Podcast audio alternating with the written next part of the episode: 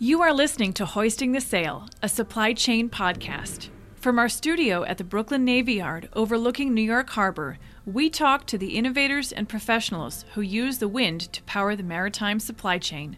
I'm your host, Kat Bride. Hoisting the Sail is presented by Wind Support NYC. It is a beautiful spring day in New York, and we are delighted to speak to Dawn Riley, the executive director at Oak Cliff Sailing Center in Oyster Bay, New York. Thank you very much for joining us. Welcome to the show. Thank you for having me. You have an incredible career as a trainer, as a sailor. You've been inducted into the Sailing Hall of Fame. You have an incredible career, but you don't come from a place by the sea tell us about where you grew up and how you became a sailor, how you got on the water at the first time, and a little bit about your career arc. And did you think it was going to be a career?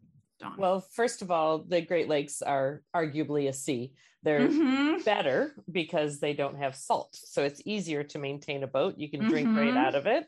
I grew up and I have a house now in St. Clair Shores, Michigan, which you look across and from my house, you can see Canada but you have to look a long long way to see it uh, you know it's 20 30 40 miles wide mm-hmm. and then mm-hmm. the you know the big lakes are hundreds of feet deep so grew up in michigan sailing in the great lakes with my family my dad was a diehard racer but then he had a wife and children and i was the oldest one so i was the most able-bodied i was learned how to trim a spinnaker and drive a wooden spinnaker pole probably uh, around age five and then when we were 13 we had the the chance of a lifetime or it was really not really a chance. My parents planned for years. So we went mm. for a year from detroit out the barge canal to new york up to maine down to florida the bahamas the virgins grenada and back. And that was really when i decided that i was going to be a professional sailor. But those weren't the terms then. I said i'm going to do the america's cup. I'm going to race around the world.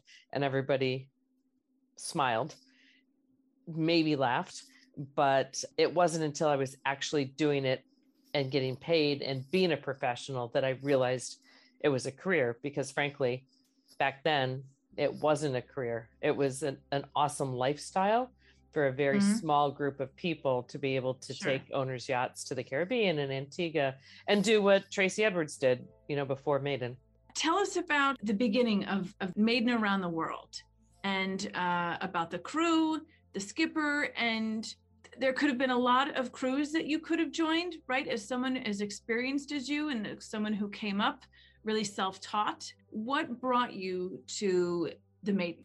So I was working as a professional boat captain. I was racing on a maxi called Matador in mm-hmm. St. Thomas, and I heard about Maiden, and I was encouraged to go and try out with them. And my first reaction, which is in the film, was I'm not going to sail with a bunch of girls because I had never sailed with a whole team of women. Mm. And there weren't that many that looked like me on the professional scene. Right. But I was convinced to go over and I basically sailed for three days and they said, sure, join the team. They just brought you on. You were already so qualified. It was meant to be. Well, I mean, remember, I'd been a sailmaker, I'd installed electronics, I was a diesel mechanic. I wasn't a qualified US Coast Guard boat captain, but you know, I could navigate boats to wherever they needed to go. I could fix stuff and I could trim a sail. When did you start seeing this as a skill instead of a hobby that was that you were very passionate about that it was a skill that you could rely on to make a living? I put myself through college working on boats. Mm-hmm. so i knew it was a living but i didn't think it was a sustainable living until honestly the second round the world and the second america's cup i'm like okay maybe I'm, this is not just something i'm going to do until i get a real job. Maybe this is something i'm going to do for a much longer period of time. And then part of going to college was that something that your parents had said you got to have a backup you got to do something or was that with you where you just wanted to be in that environment with your peers was able to put yourself through because you had this skill that was in demand? No i'm older than people nowadays and college was something that you chose to do. I didn't come from a wealthy background so you paid for it. So i worked three jobs while i was putting myself through college and it was what i wanted to do uh, I paid for it entirely myself. So probably that emboldened me to be able to say, I'm going to go sail around the world or race around the world. And my parents really didn't have a say in it although also were encouraging. So that was it was nothing that stopped me. Now the interesting part is is i had a major in advertising and a minor in journalism. I was just going to ask you about that. So it helped in between being a sailor and active on campaigns to be able to do speeches do correspondence tv for ESPN and OLN and coverage and be able to sell sponsorship. So, what I tell people nowadays is the worst thing ever is for people to go to college just because. If you can get a free education, you want to go just because, fine. But if you are taking out student loans, there is nothing more heartbreaking than seeing a 22 year old who has 80, $100,000 in student loans. They have a degree and a career that they realize after a year and a half of working there that they hate and they wish they were doing something different like being a sailmaker right was there ever a doubt in your mind as you were were doing your courses how other people were either um, doing their jobs outside of school or opening up other opportunities did you ever think that you might have a life outside of the sea? No. I mean i always have a plan b which is usually something in sailing. And then I have a plan X, which is HGTV or working for a road crew or um, mm-hmm. full disclosure when i was younger i was like i'll be a stripper. They make money. And my sister right. pointed out that i can't dance. She's like you can't dance. I'm like oh crap. Now what am i going to do for my plan x but mm-hmm. i've always had um, backup plans but no something on and around boats was became pretty important pretty quickly. And remember, right. by the time I was 30, I was signing up for my second America's Cup and I'd already finished two around the world. So those are pretty formulative years. Of course. Yes. And, and I actually wanted to get into meeting your competitors and then teammates. Then, can you tell us about Tracy Edwards, now known as a member of the British Empire, an MBE for our listeners? Yes. Um, we had to curtsy back I in bet. the day. I believe you. when we mm-hmm. met royal people. Um, oh, Tracy is a force of nature. She is um, the one thing I wish on the film had done is explained a little bit more about how much she did in the sponsorship, the just pure fight, and the navigation. They really focused um, on making her seem like the best all round sailor which she would be the first to say she wasn't. It was a mm. team and there was many other people on the boat that were better actual sailors. Frankly if you put her as a navigator at that time on that race she was one of the best. So that to me would be more impressive but i totally get that it is it is entertainment as well.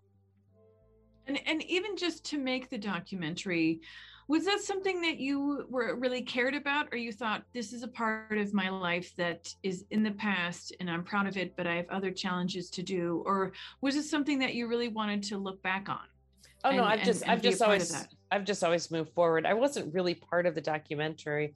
Um, i was over there for uh, i don't remember something else and they said oh well we'll interview her that's why you noticed that I don't have any hair and makeup. I was just kind of like an afterthought.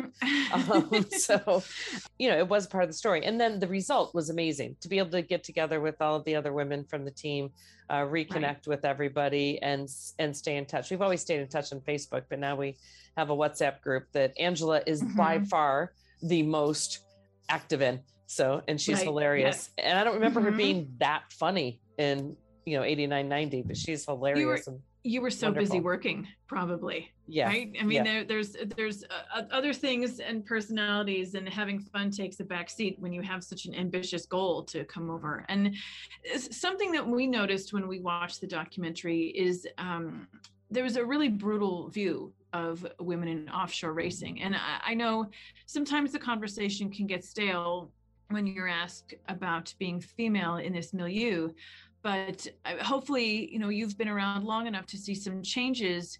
Did you feel that misogynistic atmosphere or was it something where where it was you and your teammates against the world or you thought this is just some nonsense we have to deal with but we know who we are. We're here to sail. We're here to win it went in a little bit of phases. Uh, in the beginning we were just there to go sailing. It's like hurry up and let's get to the start. If you watch the film and you see the finish at in Punta del Este, mm-hmm. there's I forgot exactly what they're saying, but I remember the race director saying, "Whoa, it's jolly good that you finished today instead of yesterday because the sun's out today." And I looked at him like, "Are you fucking kidding me? You right. think we wanted to be a day later?" And my voice is kind of like, eh, eh. you can see it in my face. I'm no, just because like, you're a polite, you. A, light, a polite person, but at that point, this guy just nowadays, yeah. But back then, we had to play the game more. Nowadays, I could say, "Give me a break." Right. You know, back right. then you had mm-hmm. to walk a fine line. Yes, of course. By the time you got to Maiden, you'd been sailing. I'm sure you knew a lot of the players by then. What was it like to feel the respect of your of your competitors? Well, it's kind of funny because that was the first time that it came to America, and there were very, very few Americans in the in the race. Mm. So our competitors in the respect came first from the people I had just met, the other Brits and the Kiwis, and those are the biggest ones. Some French, some Argentinian, you know, mm-hmm. all the different people. And then when I came back, there was a huge difference. So before I went, I literally had the person who I was working for say, don't go do that. It's a nice thing to tell your grandchildren you sailed around the world, but it won't be good for your career.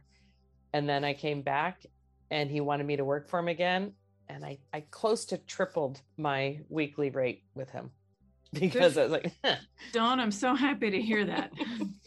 yep. All right. Did you ever see yourself as a trailblazer? Did you know that you were stepping out of the mainstream? Yeah, probably been pretty open about it. It was um it was harder, no mm-hmm. question about it. But man, was it fun when you broke down a barrier or surprised somebody. Right. And I was not shy about pointing it out when that happened. So and I'm sure that there are some benefits I got from being 25 year old first female as opposed to a 25 year old guy. But with that being said, I think I was confident. So, right.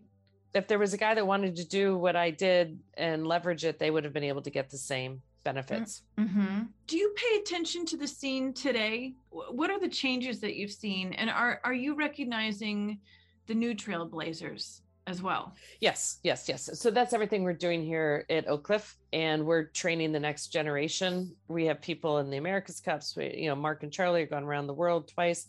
I've been extremely creative and and vocal and getting women onto the boat. For instance, SCA was the they said literally 12 women trying to do what women have never done before race around the world in a promo.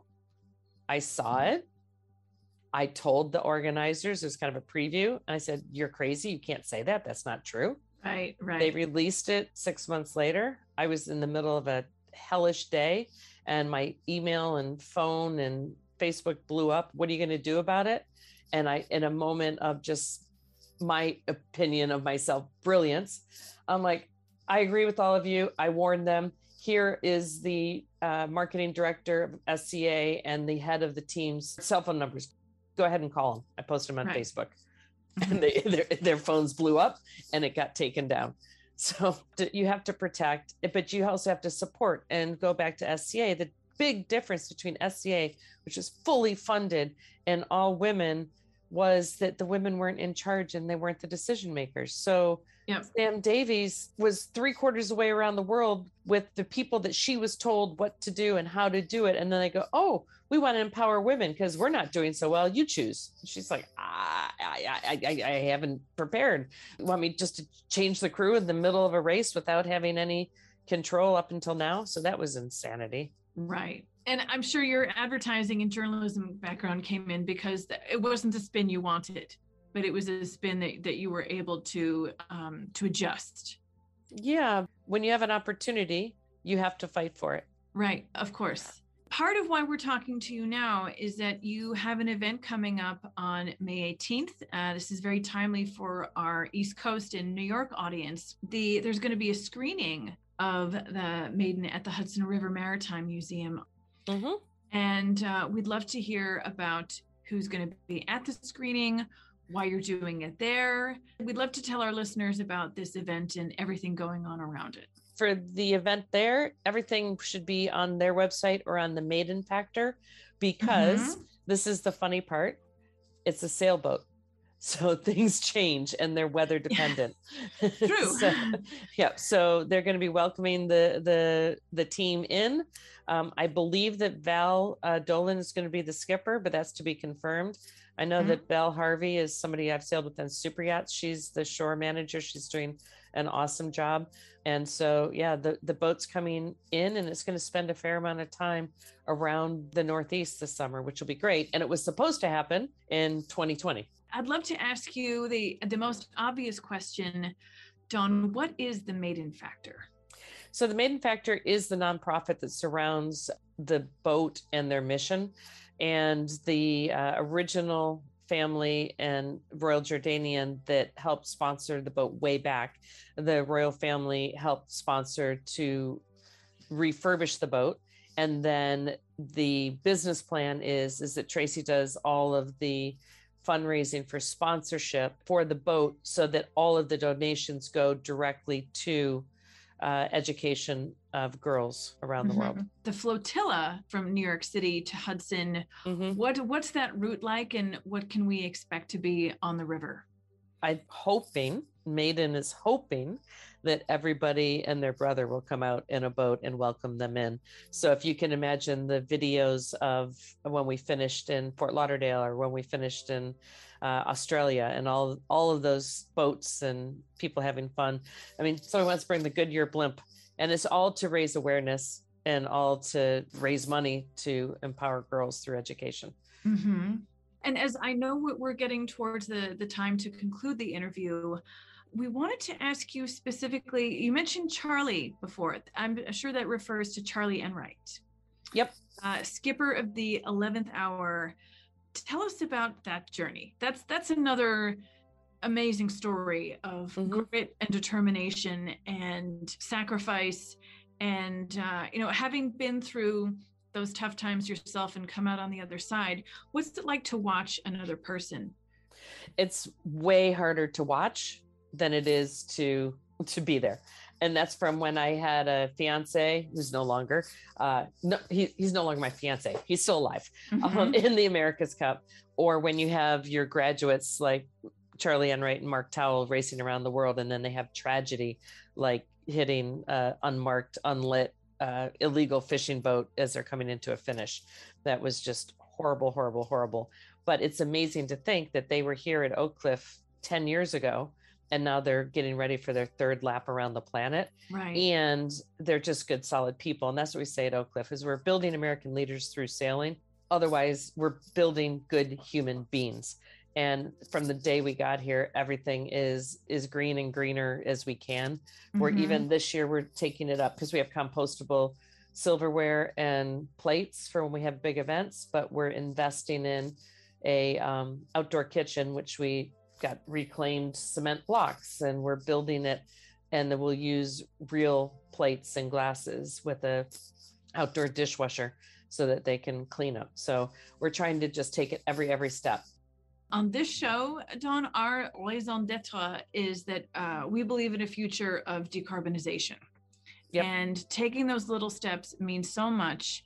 And part of really why we started this podcast was we believe that in 100 years from now, people are going to look back on our generation and say, why were they using these dirty bunker fuels to take 90% of the world's cargo around mm-hmm. the world when we've had sailing technology and improved weather routing um, for years now? This is not your grandfather's uh, sailing atmosphere. Right.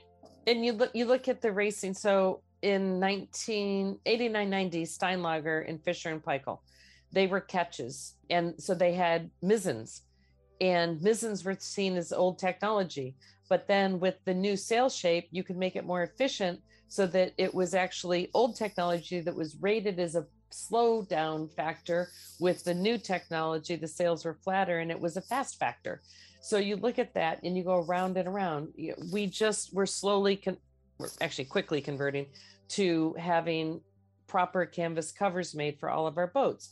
And right. in the beginning of a nonprofit, we're like, oh, it's cheaper and quicker for shrink wrap, and everybody's doing it. And then you take the shrink wrap off, you're like, dear God, even if it's recycled, this is horrific.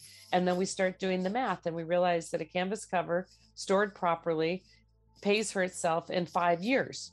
So why wouldn't we? And it's so much nicer to work under. You know, little things like no single use plastic water bottles anywhere, plastic use anything, metal straws, the whole deal. Those are tiny little things to investing in our future of canvas covers instead of plastic for shrink wrap. I had a friend who said just on Easter that it's about the same price for her to charge her electric car to go to work as it is for her gas car.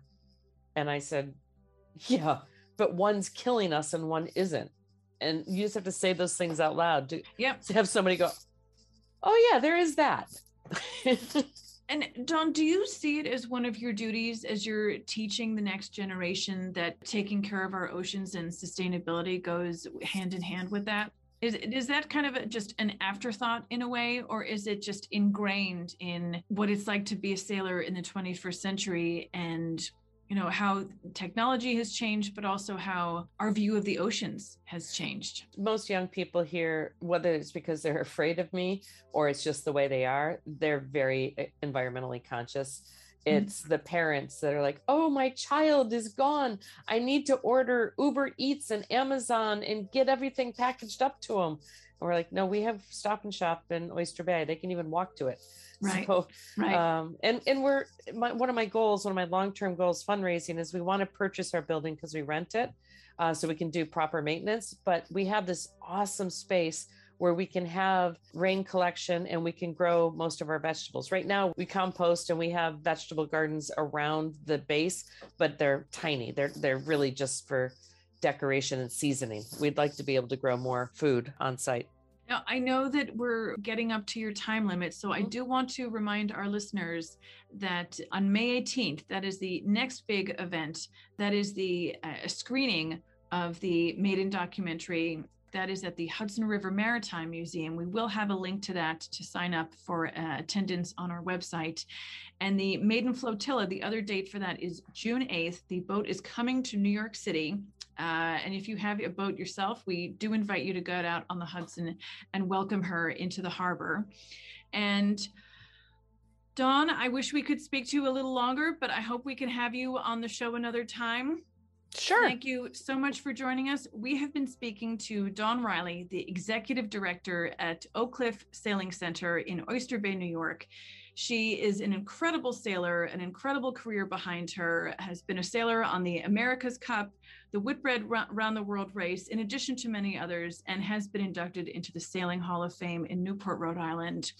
Uh, it's a name we know and are very honored to be able to speak with today. And thank you again for being with us. Thank you for having me. Excited that Maiden's going to be spending a lot of time this summer up on the Northeast and doing great work and she also is going to be popping by Oak Cliff at some point. Uh, we might be having secret old team member cocktails, but the boat will be around and uh, invite everybody who's in the area to also come out here and see the operation we have in Oyster Bay. It's an amazing history. We uh, we love to pay tribute to the trailblazers and pioneers like yourself. I think it's it's what sailing is all about, breaking new barriers. Thank you for having me. Thanks so much for listening to the show this week. If you're not already subscribed, please sign up to Hoisting the Sail wherever you get your podcasts. For more information, visit WindSupport NYC on LinkedIn. Write to us at podcast at windsupport.nyc.